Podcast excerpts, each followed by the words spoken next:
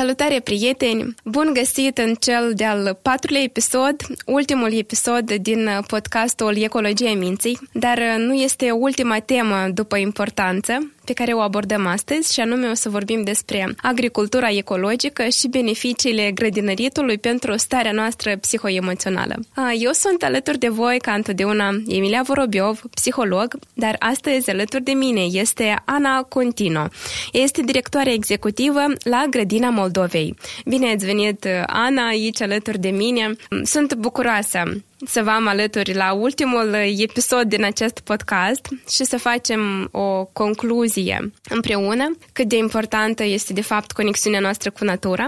Dar înainte de asta, vreau să vă cunosc mai aproape și totodată ca tinerii care ne ascultă acum să înțeleagă ce este Grădina Moldovei, cu ce vă ocupați acolo.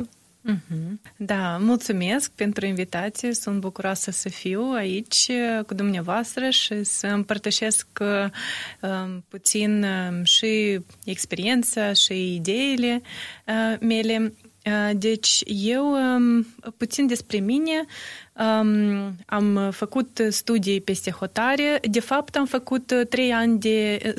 am studiat medicină, trei ani aici în Chișinău, dar pe, pe urmă am plecat peste hotare, unde am decis că nu, biologie, științele mediului este ceva mai, mai aproape inimii.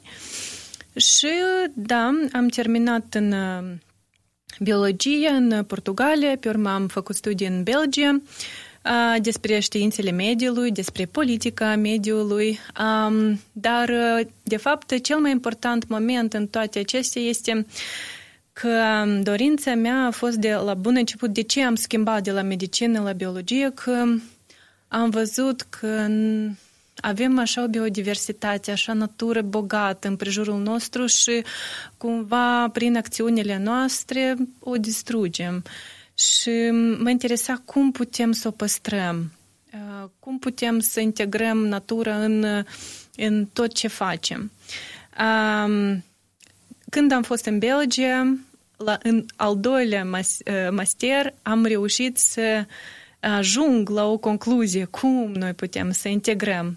Deci m-am specializat mai mult în politica agriculturii, unde am găsit această opțiune de agroecologie, care ne permite nu numai să păstrăm ceea ce avem, natura, speciile de plante, de, de, de animale, dar și să păstrăm relațiile sociale bune. Deci să, eu spun că nu, nu numai să restaurăm natura, dar și restaurăm comunitatea. Asta am găsit prin uh, agroecologie. Uh, și când am decis să mă întorc în Moldova, a fost un an și jumătate în urmă, am căutat o organizație care, care se ocupă, deci persoane care se ocupă cu ce, despre ce eu am învățat, despre ceea ce am scris, teza mea de master, și am găsit Asociația Grădina Moldovei.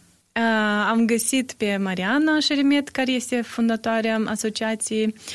Am, m-am apropiat de ea, am început să văd și era un moment magic când ne-am cunoscut, când am venit și am văzut, într-adevăr, ceea ce am avut numai în teorie. Și așa s-a început partea mea practică.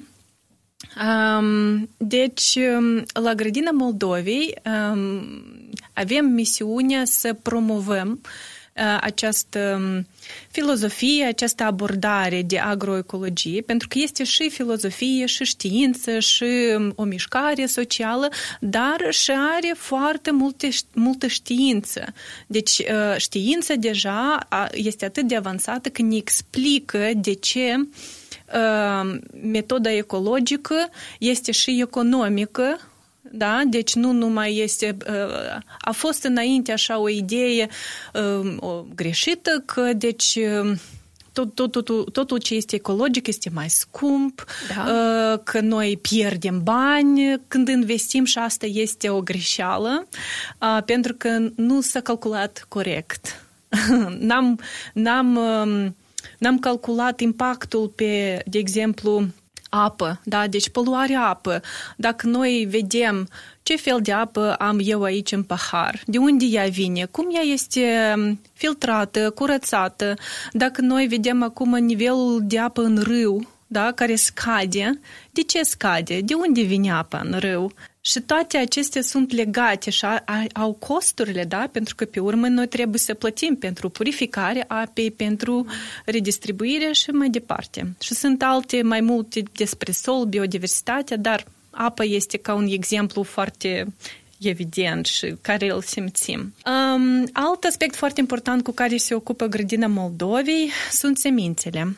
Semințele organice, deci semințele țărănești, vii, asta ce înseamnă? Că oricare persoană care se ocupă cu grădinărit are posibilitatea să le păstreze și să, să aibă semințe pentru anul viitor. Pentru că multe din semințele care se vând acum pe piață nu ne dau această posibilitate.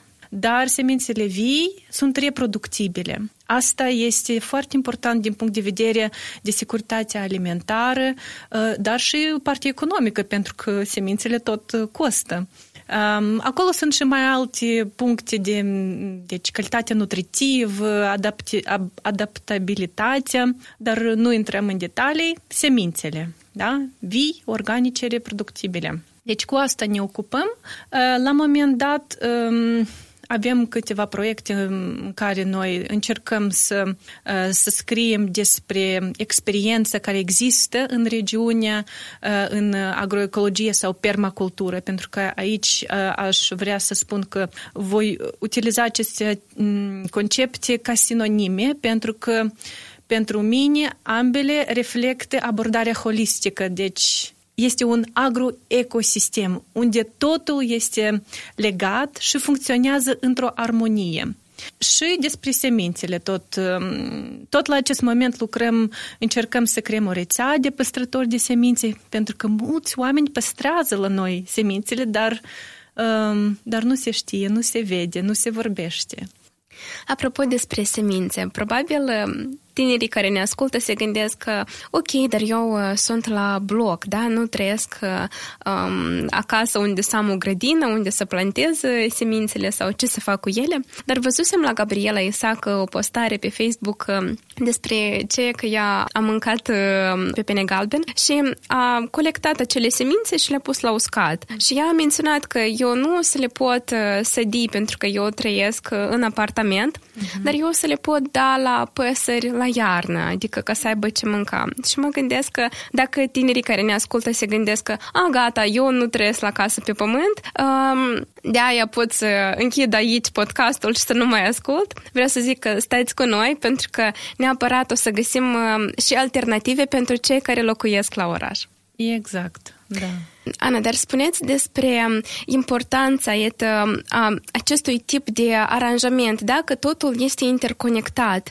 Uh, vedeam la Mariana cum se plantează uh, căpșuni și acolo se mai plantează și ceapă, pentru că așa noi mai ușor îndepărtăm anumite insecte. Deci nu este neapărat că noi să utilizăm anumite produse chimice, dar trebuie pur și simplu să cunoaștem legile naturii și să le folosim în scopul corect. Um, încă un moment interesant a fost uh, anume legat despre cum noi uh, economisim de fapt, dar mimăm această economisire. Că, de exemplu, bine, acum noi credem că ceea ce este ecologic este scump, dar totodată noi plătim un preț pentru ce că utilizăm produse chimice.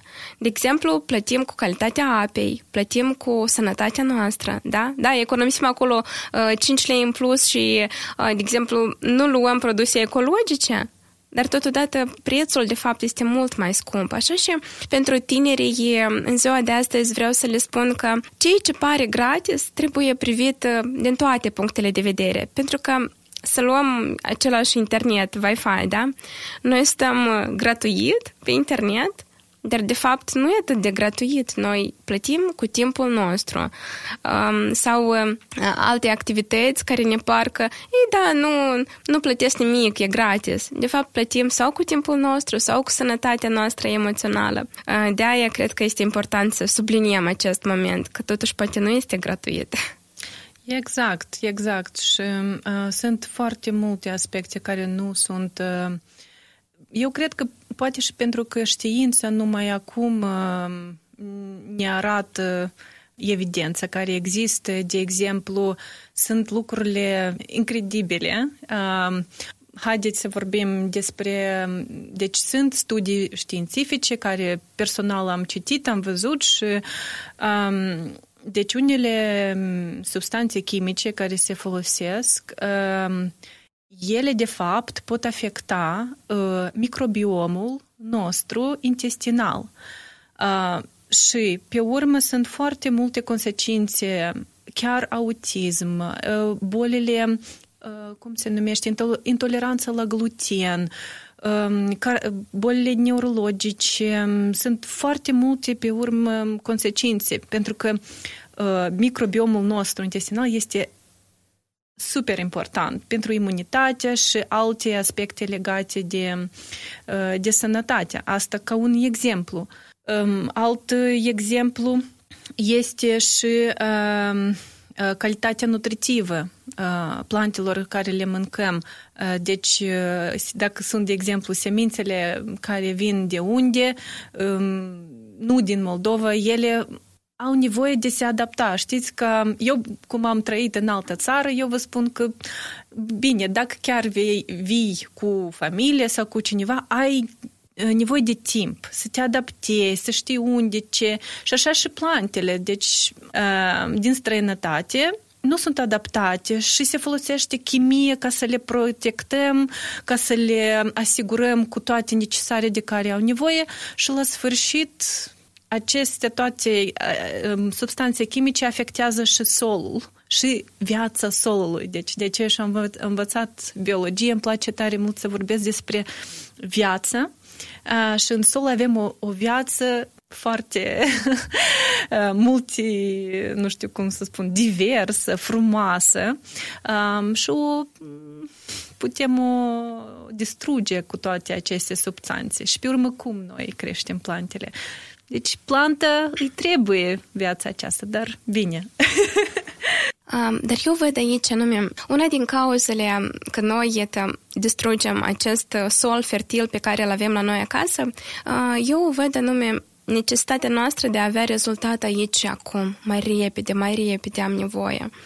Uh, și iată, agricultorii noștri uh, înțeleg că de fapt avem de hrănit atâta populație, înseamnă că trebuie să avem dublu, triplu, da, roadă, dar totodată, din câte eu cunosc și vreau să ne spuneți dumneavoastră, anume agricultura ecologică mizează pe aspectul ăsta, planificare pe termen lung. Uh-huh.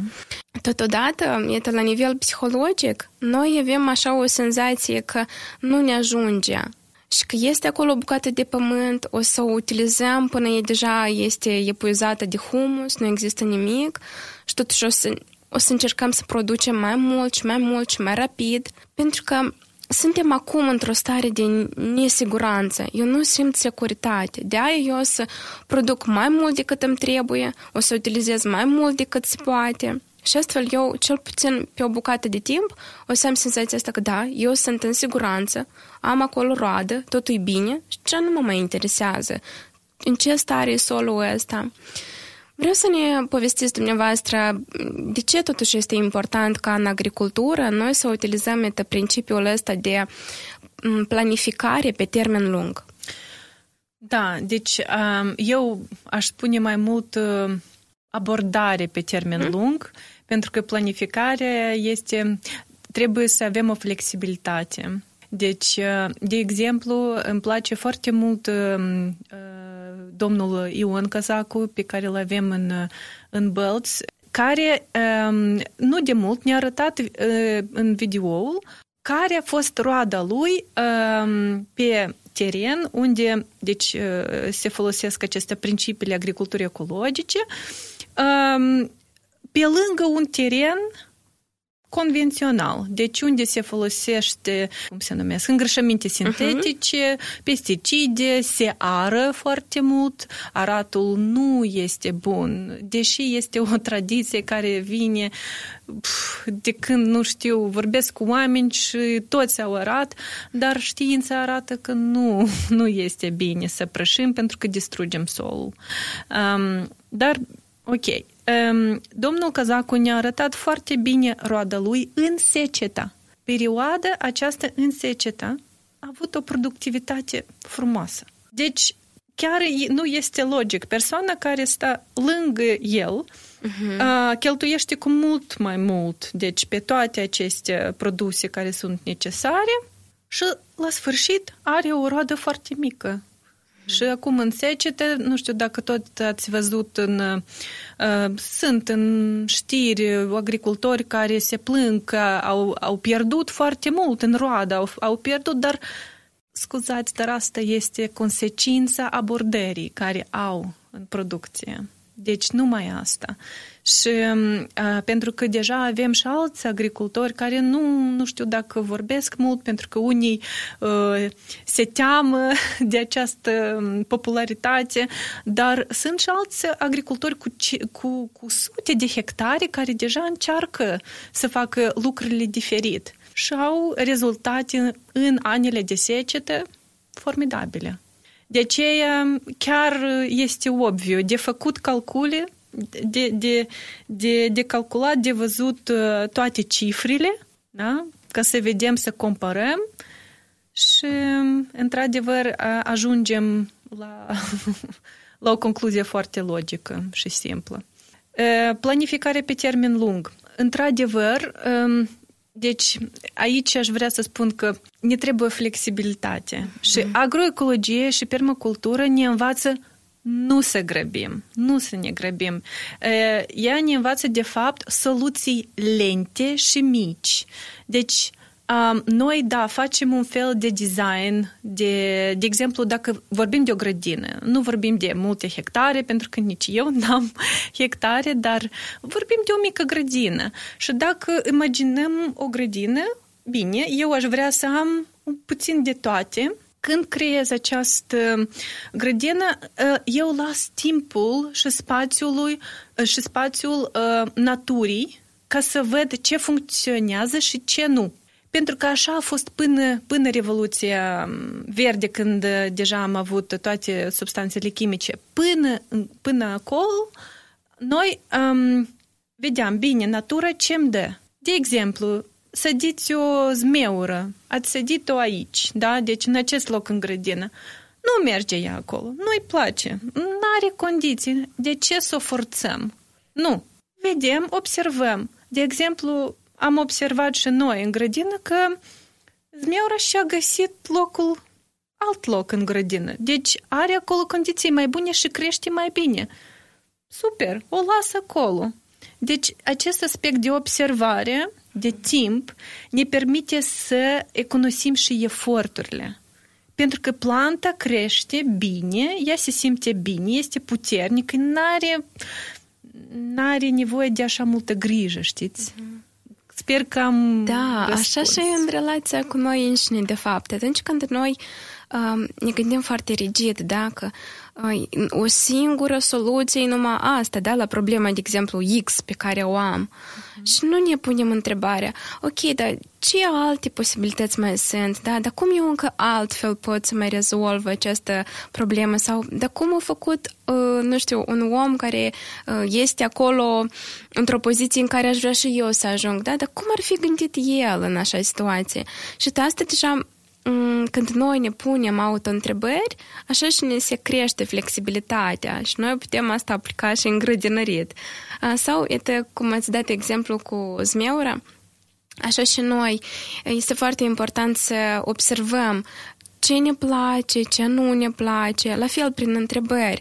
De exemplu, pentru a face uh, sport, m-am înscris la sală pentru că așa trebuie să fac, că așa fac toți, da? Și eu simt că acolo nu e ok pentru mine, eu mă epuizez, din contră, n-am energie. Și atunci deja trebuie de întrebat, dar poate în loc de uh, sala asta de forță ca să fac sport în viața mea. Aleg altceva, de exemplu, alergatul la lac sau plimbările lungi. Și atât, anume, asta este așa un grad de sinceritate cu noi, la care încă trebuie să ajungem. Pentru că am fost așa învățați să ne inhibăm dorințele noastre și acolo unde te-am pus, acolo stai, da? Cum le spun părinții copiilor.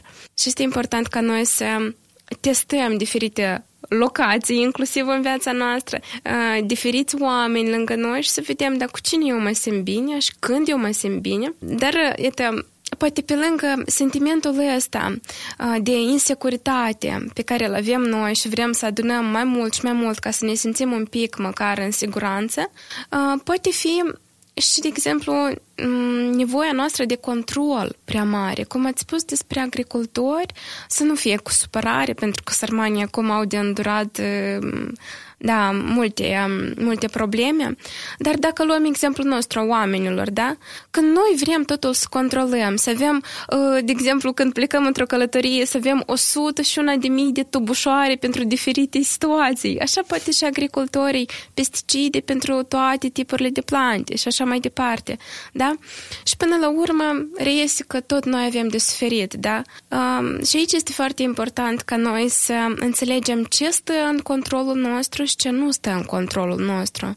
Ca noi să nu ne epuizăm uh, resursele noastre, energia, uh, puterile pe niște chestii pe care noi nu le putem controla. Și aici aș sugera tinerilor să se gândească um, ce le stă de fapt în control în viața lor, da? Ce pot ei controla și ce pot ei uh, să lase pe seama naturii, pe seama poate altor oameni, da? Pentru că de obicei noi tot așa, din um, încrederea asta că eu o să pot schimb un om de alături, noi începem să, să controlăm, da, dar tu ai mâncat, dar ai făcut asta. Dar, de fapt, mereu trebuie de făcut așa o linie, da, de tras o paralelă. Până unde eu mă pot implica și de unde deja nu trebuie să mă implic, da, cum natura. Na- natura are legile ei, de ce eu trebuie să mă implic și să ucid acolo, nu de Doamne, nicio gâză să nu se atingă de plantele mele. Exact, aș vrea să comentez. Da. Asta e foarte bine notat și îmi place mult să arăt această paralelă între, pentru că noi suntem aceiași oameni peste tot, deci cu noi proprii, cu alți oameni și cu, cu de exemplu, grădina sau mm-hmm. ferma noastră. Și asta e exact ce se întâmplă în agricultură, că și chiar câteodată și în grădinărit, oamenii încearcă să controleze că nu, eu vreau să crească aici așa, um, trebuie să fie așa. Nu, asta în primul loc. Um, deci există exact această, acest moment de natură care um, are procesele ei, uh, foarte multe despre care chiar și cercetătorii nu, nu, nu știu tot. Nu, pentru că, ca să înțelegeți, acestea rețele trofice care există, da, sute, mii de insecte, bacterii, fungi, toate de care vreți, există acolo.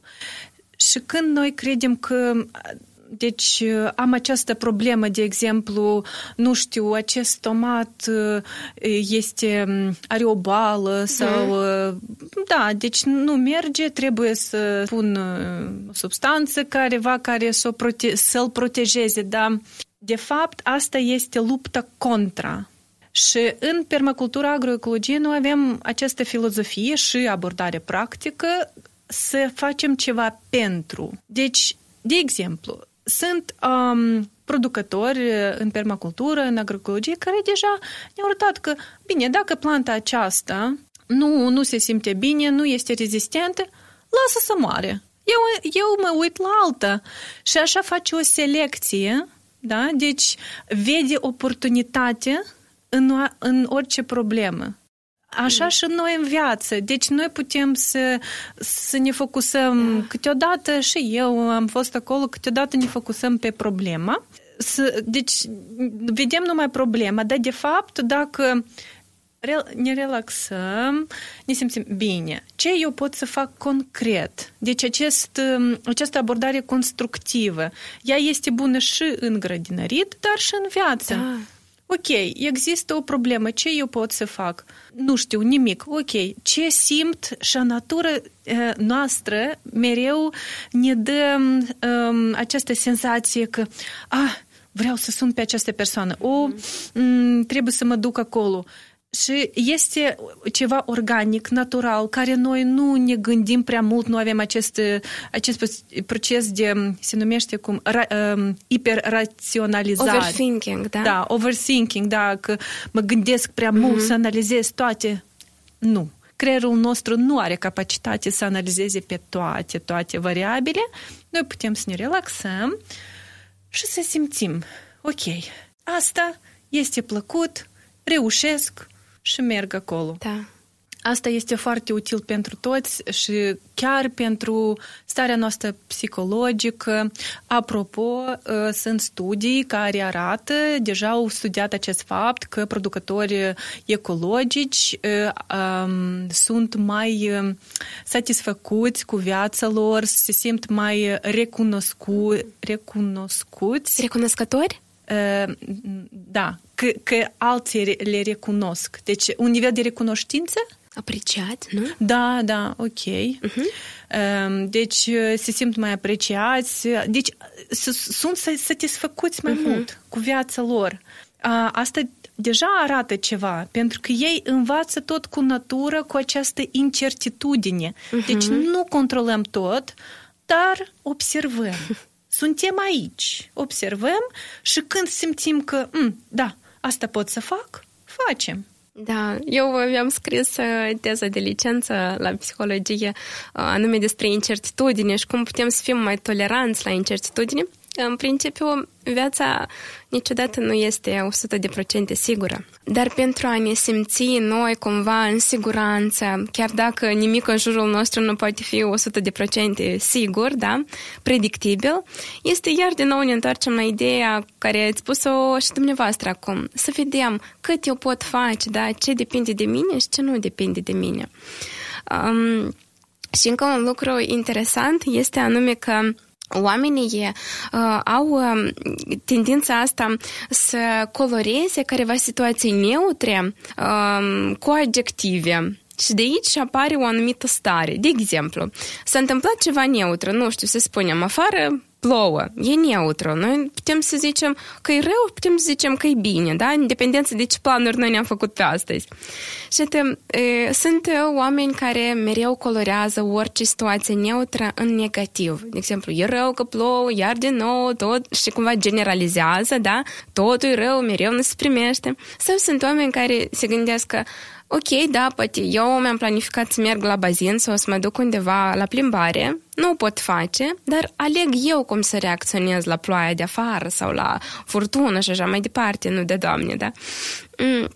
Și atât cum ați spus dumneavoastră că apare o careva m- chestie pe acel tomat, acea roșie. Noi alegem să ne gândim că asta îi face rău plantei. Dar, de fapt, asta poate să-i fie de folos plantei. Ea, nu știu, la anul o să fie o cultură și mai, și mai trainică.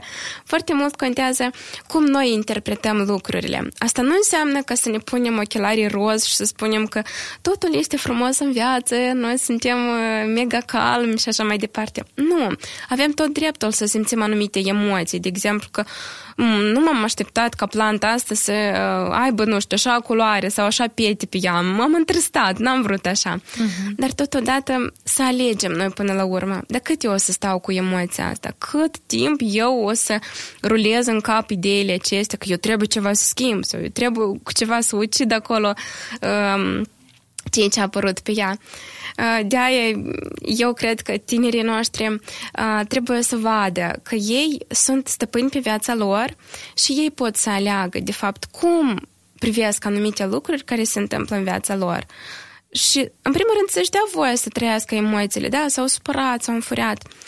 Dar să nu fie ei cei care m- sunt conduși de emoții, dar ei să le conducă. Da, eu aș vrea să comentez, cred că o să fiți de acord cu mine, că, de fapt, acest obicei de a colora lucrurile este foarte legat de um, rețele neuronale care uh-huh. sunt stimulate, deci dominante, pe care le avem.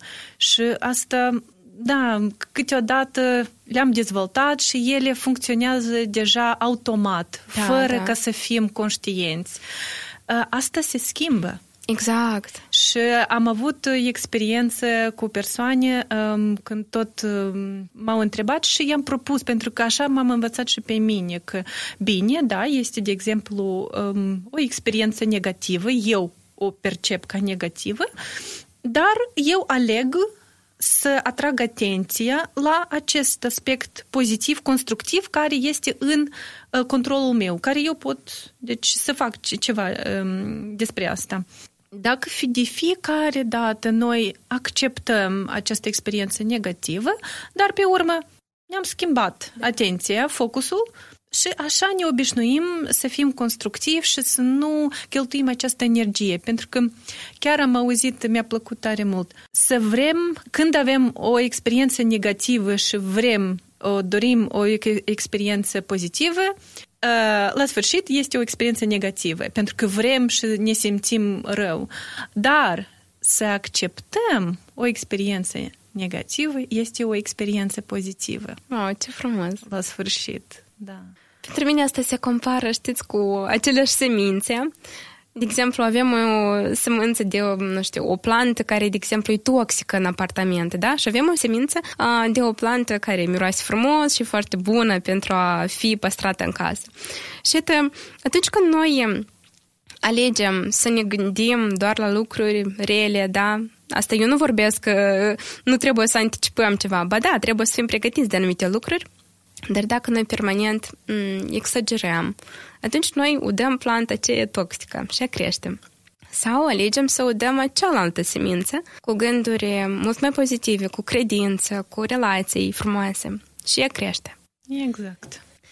Um, Ana, dar iată, acum este așa o situație foarte interesantă pentru mine, de exemplu, că oamenii care uh, chiar locuiesc la țară, ei aleg nu să-și planteze anumite legume, fructe, da, copaci fructiferi în grădină, dar să meargă la magazine, să cumpere ambalat, încă în plastic, da, tot această strășnicie. Eu personal am, am o cumva revoltă când văd că ai mei mai puțin au grijă de grădină și mai degrabă se gândesc că, da, pentru ce să pierd energie dacă eu pot să mă duc și să-mi procur. Dar știți care este ideea? Anume aici văd și dilema. Că ei se gândesc că de pentru ce să pierde energie, pentru că trebuie de săpat, prășit, da, anume ceea ce nu trebuie de făcut.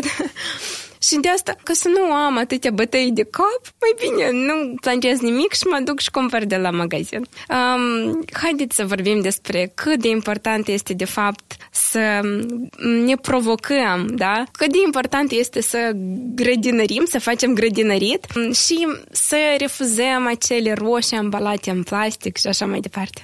Da, asta este un moment foarte important. Cred că am avut și eu acest, această senzație când am fost în Europa, că, a, da, de ce eu să-mi pregătesc mâncarea, timpul meu este scump, mai bine cumpăr undeva și reușesc să fac, să fac mai multe. Asta este o atitudine, este o percepție. De fapt, noi avem nevoie de diferite activități. Asta este important pentru... pentru că să ne simțim bine. Și eu văd această tendință oamenilor să caute aceste conexiuni cu natura. Deci, grădinăritul, de fapt, poate, are funcții foarte multe. Haideți să începem cu prima funcție, că eu, de exemplu, când am început să fac grădinărit, nu, sunt tot beginner la început în acest proces, dar când am început am simțit ceva extraordinar, pentru că această interacțiune cu pământ, cu plante, eu, stu- eu am studiat biologie și când am văzut toate aceste insecte împrejur și râme și plântuțele care cresc din sămânță. Când, a, când mi-a ieșit prima, prima plantă din sămânță în februarie, când am făcut răsad, așa am fost fericită. Și acum acest exemplu, fenicul, este așa de mare. Deci aproape, nu știu, jumătate de metru sau încă mai mult. Este extraordinar. Și când vedeți acest proces, aduce bucurie. aduce bucurie, vă concentrați, nu vă gândiți la alte lucruri. Este foarte intim um, și aduce multe emoții pozitive. Asta este primul avantajul. Um, Al doilea avantaj este că, într-adevăr, noi, de fapt, avem mulți oameni care a, se gândesc că nu, eu mai bine cresc, culti- deci voi cultiva câteva tomate sau altceva a, în grădina mea, știu că sunt ecologice, știu că sunt proaspete a, și, într-adevăr, pentru că de fapt, agricultura ecologică la moment în Moldova este foarte mică. Procentul este foarte mic, acolo e mai puțin de două procente, cred că eu sunt certificat organic. Nu vorbesc deși de persoane, pentru că avem persoane care nu folosesc produsele chimice, dar tot nu au certificație. Deci trebuie să ținem această în vedere că statistica nu arată aceste persoane, dar le avem și asta este foarte pozitiv. Deci, când cultivați hrana dumneavoastră, este altceva. Dacă încă găsiți semințe locale, de la vecinii, de la o bunică care a păstrat semințe, de fapt, gustul va fi diferit. Gustul va fi diferit, va fi diferită și calitatea nutritivă, deci o să aveți și mai multe... Bine, toate substanțe nutritive care, care ea ar putea să aibă, dar și păstrați acest, această abilitate de a cultiva plante.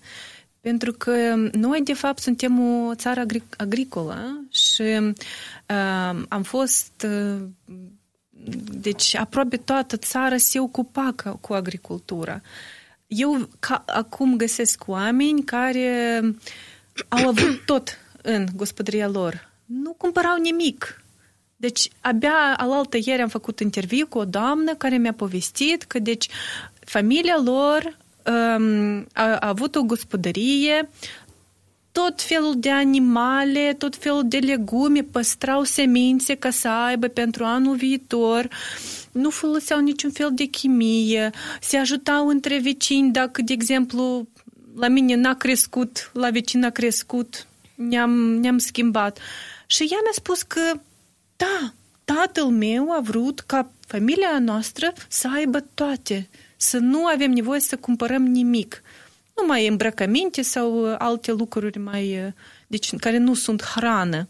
Și așa a fost în trecut, când aproape fiecare persoană făcea și mă bucur să văd că foarte multe persoane revin și tineri, apropo, sunt interesați aici. Aș vrea să spun că n-am fost învățați bine să facem agricultură, că da, așa de mult de lucru. Nu.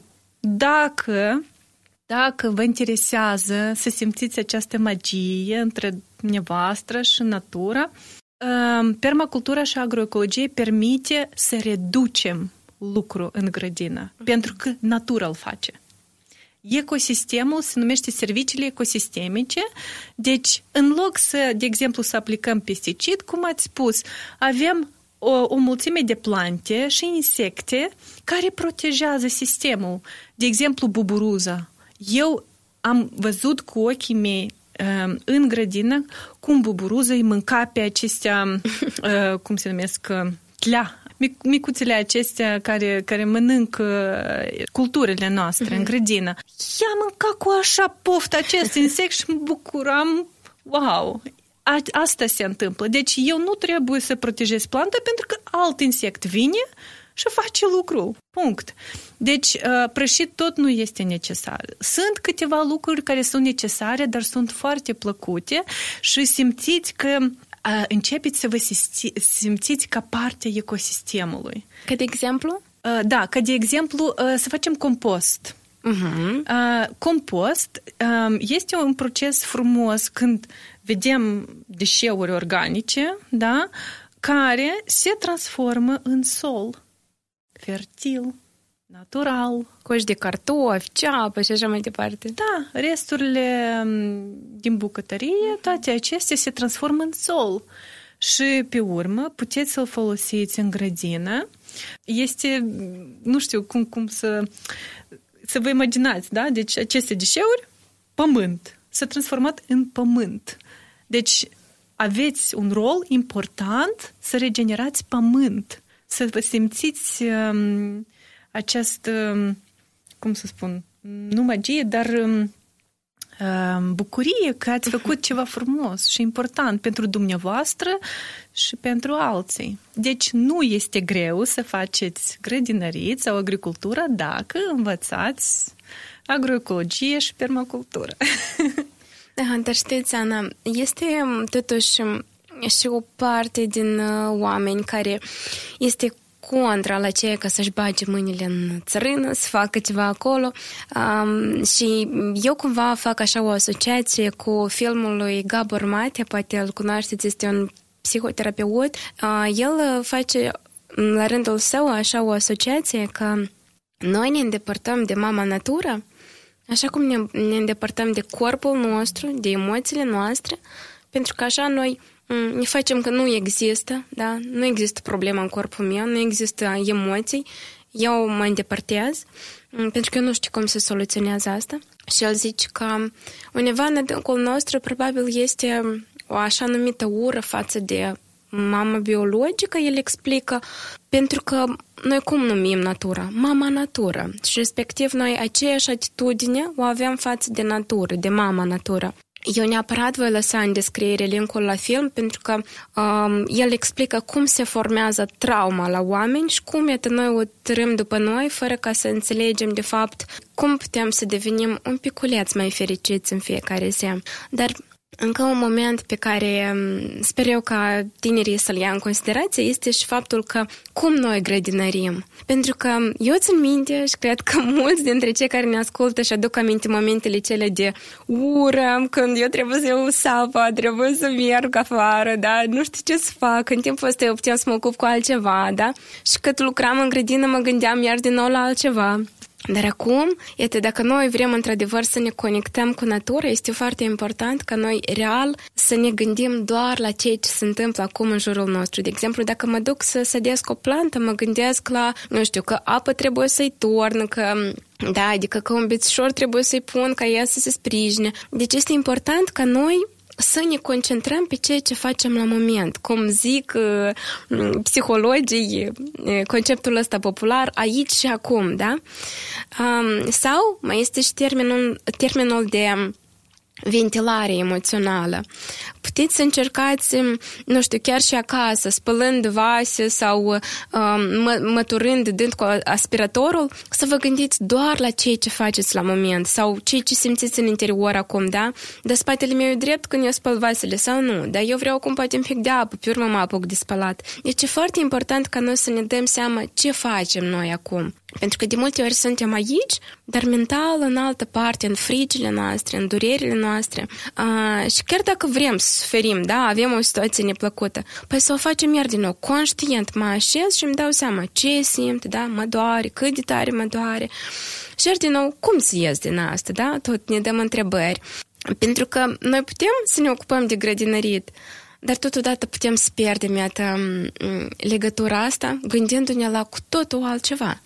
Da, eu, eu aș vrea aici să, să subliniez faptul că noi foarte des ne concentrăm numai pe ce facem, uh-huh. dar nu pe cum facem.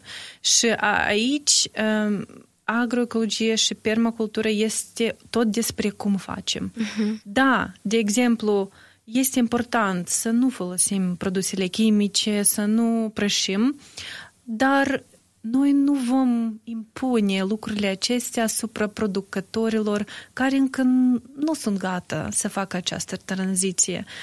Nu este, pentru, nu este așa cum se fac lucrurile. Și aici aș vrea să subliniez acest cum, pentru că iarăși ne bazăm pe natură, ne bazăm pe relațiile sociale.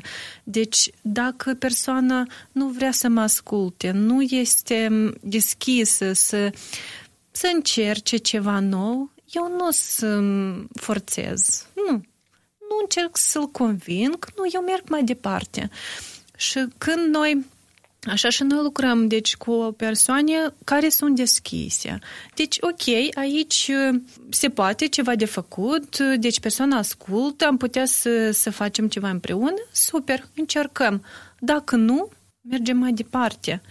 Și a, acest cum a, facem, a, tot este aplicabil și în viața noastră. Deci, de fiecare dată când facem ceva, nu trebuie să ne forțăm. Dacă nu vreți, nu faceți. Faceți altceva. Asta este clar că eu vorbesc despre lucrurile care sunt admisibile din punct de vedere social și uh-huh. legal, dar um, chiar lucrul câteodată noi facem, eu trebuie să fac, eu ne forțăm așa tare că nu. Cum? Asta este ok.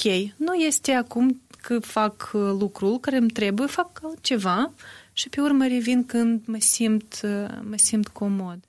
Și să fim aici cu gândurile, cu, cu emoțiile noastre, aici și acum, asta este tot partea acestui principiu. Deci, um, foarte important să, să avem această, aceste două puncte.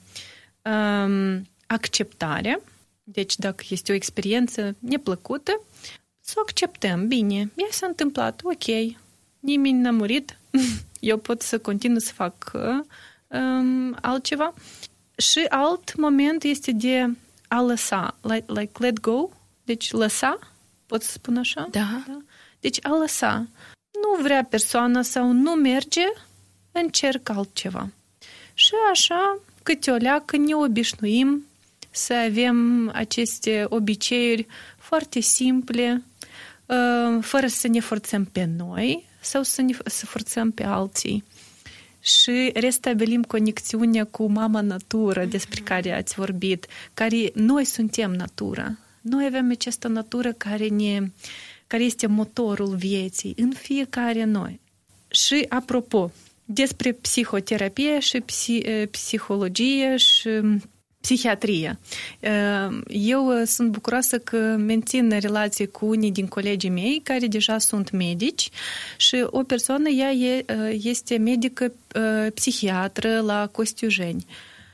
Când am vorbit despre grădinărit, ea chiar mi-a spus, spune, uite, noi avem atât spațiu acolo și avem și eu am pacienți bolnavi care sunt închiși într-o cameră. Clar că ar fi foarte mai mult benefic pentru sănătatea lor mentală să se implice în grădinărit și chiar cresc acolo o hrană și văd că ei sunt la aer liber și fac ceva cu mâini și ei vor fi mai satisfăcuți și bucuroși. Deci persoana care lucrează deja cu, cu, cu bolnavi mi-a spus că, într-adevăr, ar fi o soluție foarte importantă. Pentru că, da, din...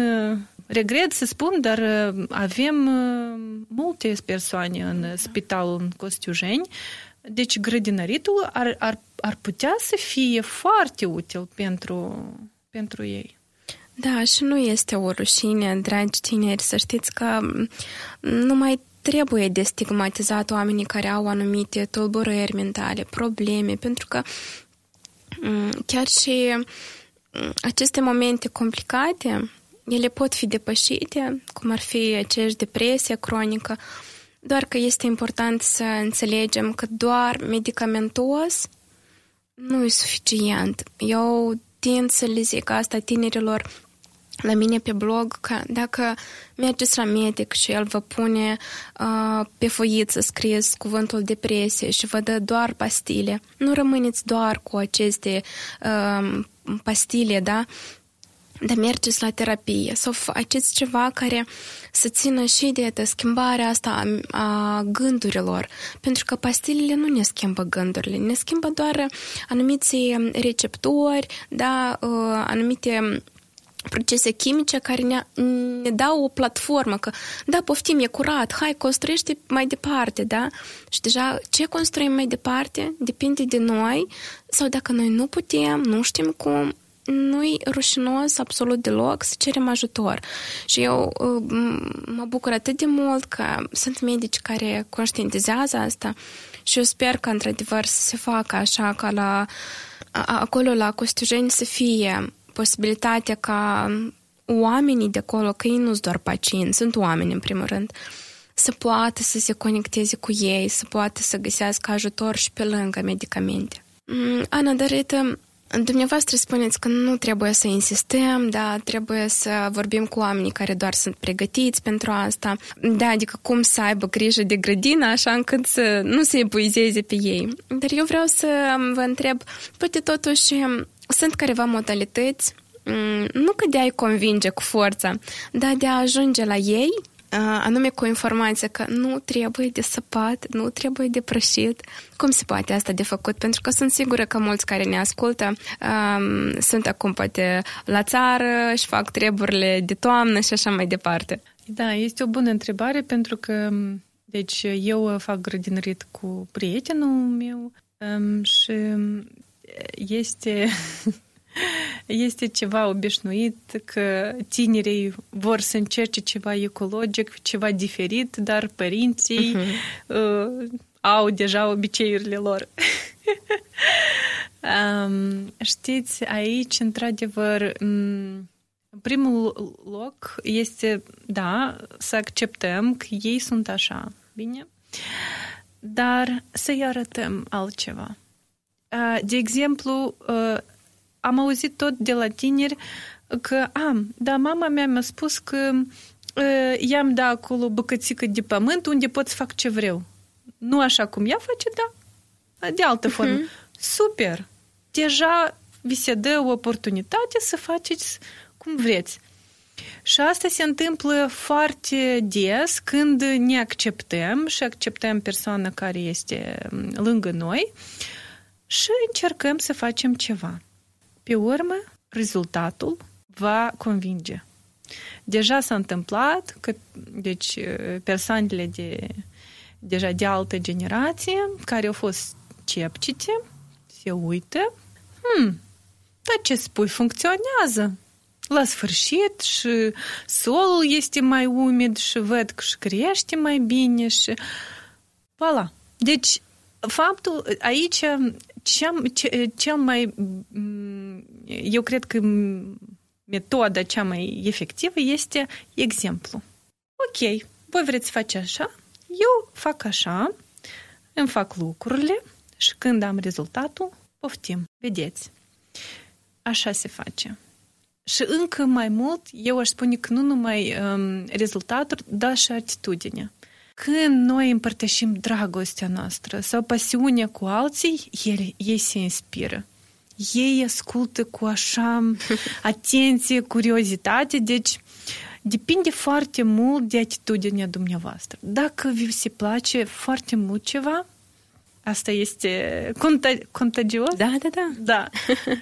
Uh, și din punct de vedere, apropo, și de energie, pentru că, nu știu, um, asta, asta devine de cât, cât mai... Um, important. Am văzut articole scrise deci, în psihologie despre câmpul electromagnetic în jurul inimii noastre. El este cel mai puternic, pentru că noi avem deci, câmpul electromagnetic peste tot, dar în jurul inimii este foarte puternic. Și când suntem la distanță de mai puțin de un metru, chiar dacă vorbim, avem schimb de informații la nivel de câmpuri electromagnetice.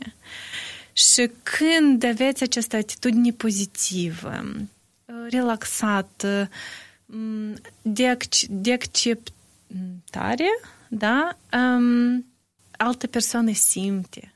Simte lucrurile acestea. Și pe urmă, poate chiar nu vă spune nimic, dar încearcă ceva să facă ca dumneavoastră. Și așa se întâmplă lucrurile, a, așa se schimbă, așa se întâmplă schimbarea. Deci noi nu schimbăm pe alții, îi uh, creăm condiții ca ei să, să aibă această dorință, să încerce altceva.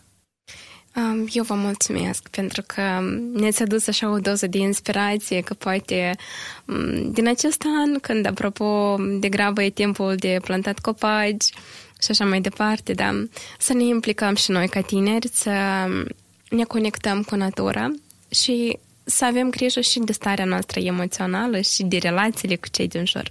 Dar pentru final, după obiceiul nostru deja bine stabilit, oferim tinerilor câte o provocare. Eu voi spune partea provocării care ține de mai mult aspect social. Deci, dragi tineri, noi vă provocăm ca timp de o săptămână să încercați, poate vă place, să cumpărați de la piață sau de la bătrânei de pe stradă care vedeți că aduc produse de la ei din grădină, să cumpărați de acolo și nu de la magazin. Și următoarea parte a provocării ne-o spuneți dumneavoastră. Da, um... poate ați văzut, dar orașul nostru, Chișinău, este foarte verde, este foarte frumos. Sincer, n-am, n-am văzut nicio capitală în Europa care ar fi așa de verde, așa de frumoasă. Și avem foarte multe plante, chiar și comestibile. Deci, provocarea mea ar fi să încercați să aflați, poate chiar de la bunicii voștri, pentru că unii se amintesc de timpurile după război, când aveau puțină mâncare și mâncau buruienii, apropo. Poate găsiți plante care puteți să le adăugați în salata dumneavoastră sau altceva. Ca să, ca să vă dau câteva exemple, iarbă grasă crește peste tot în Chișinău. Rucula sălbatică, hameiul, da, ce încă avem acolo? A, avem și ciperci, apropo, puteți găsi și câteva ciperci. Deci, încercați, încercați să vedeți ce există în prejurul dumneavoastră și o să vă simțiți mai conectat. Și pentru ca la final să primiți și careva premii pregătite de către podcastul Ecologia Minții, nu ezitați să faceți această provocare, să scrieți o postare despre dacă v-a reușit sau nu și să ne etichetați prin hashtagul Ecologia Minții și neapărat o să aveți parte de bonusuri frumoase pentru voi. Dragi tineri, iar aici vreau să vă zic un mare mulțumesc pentru că ați fost alături de noi în toate patru episoade. Vă doresc în continuare o sănătate emoțională puternică și o frumoasă legătură cu natura. Pe curând și până la următoarele noastre întâlniri în care o să facem din nou schimb de informații și experiență. Vă spunem pa, pa! Mulțumesc! La revedere!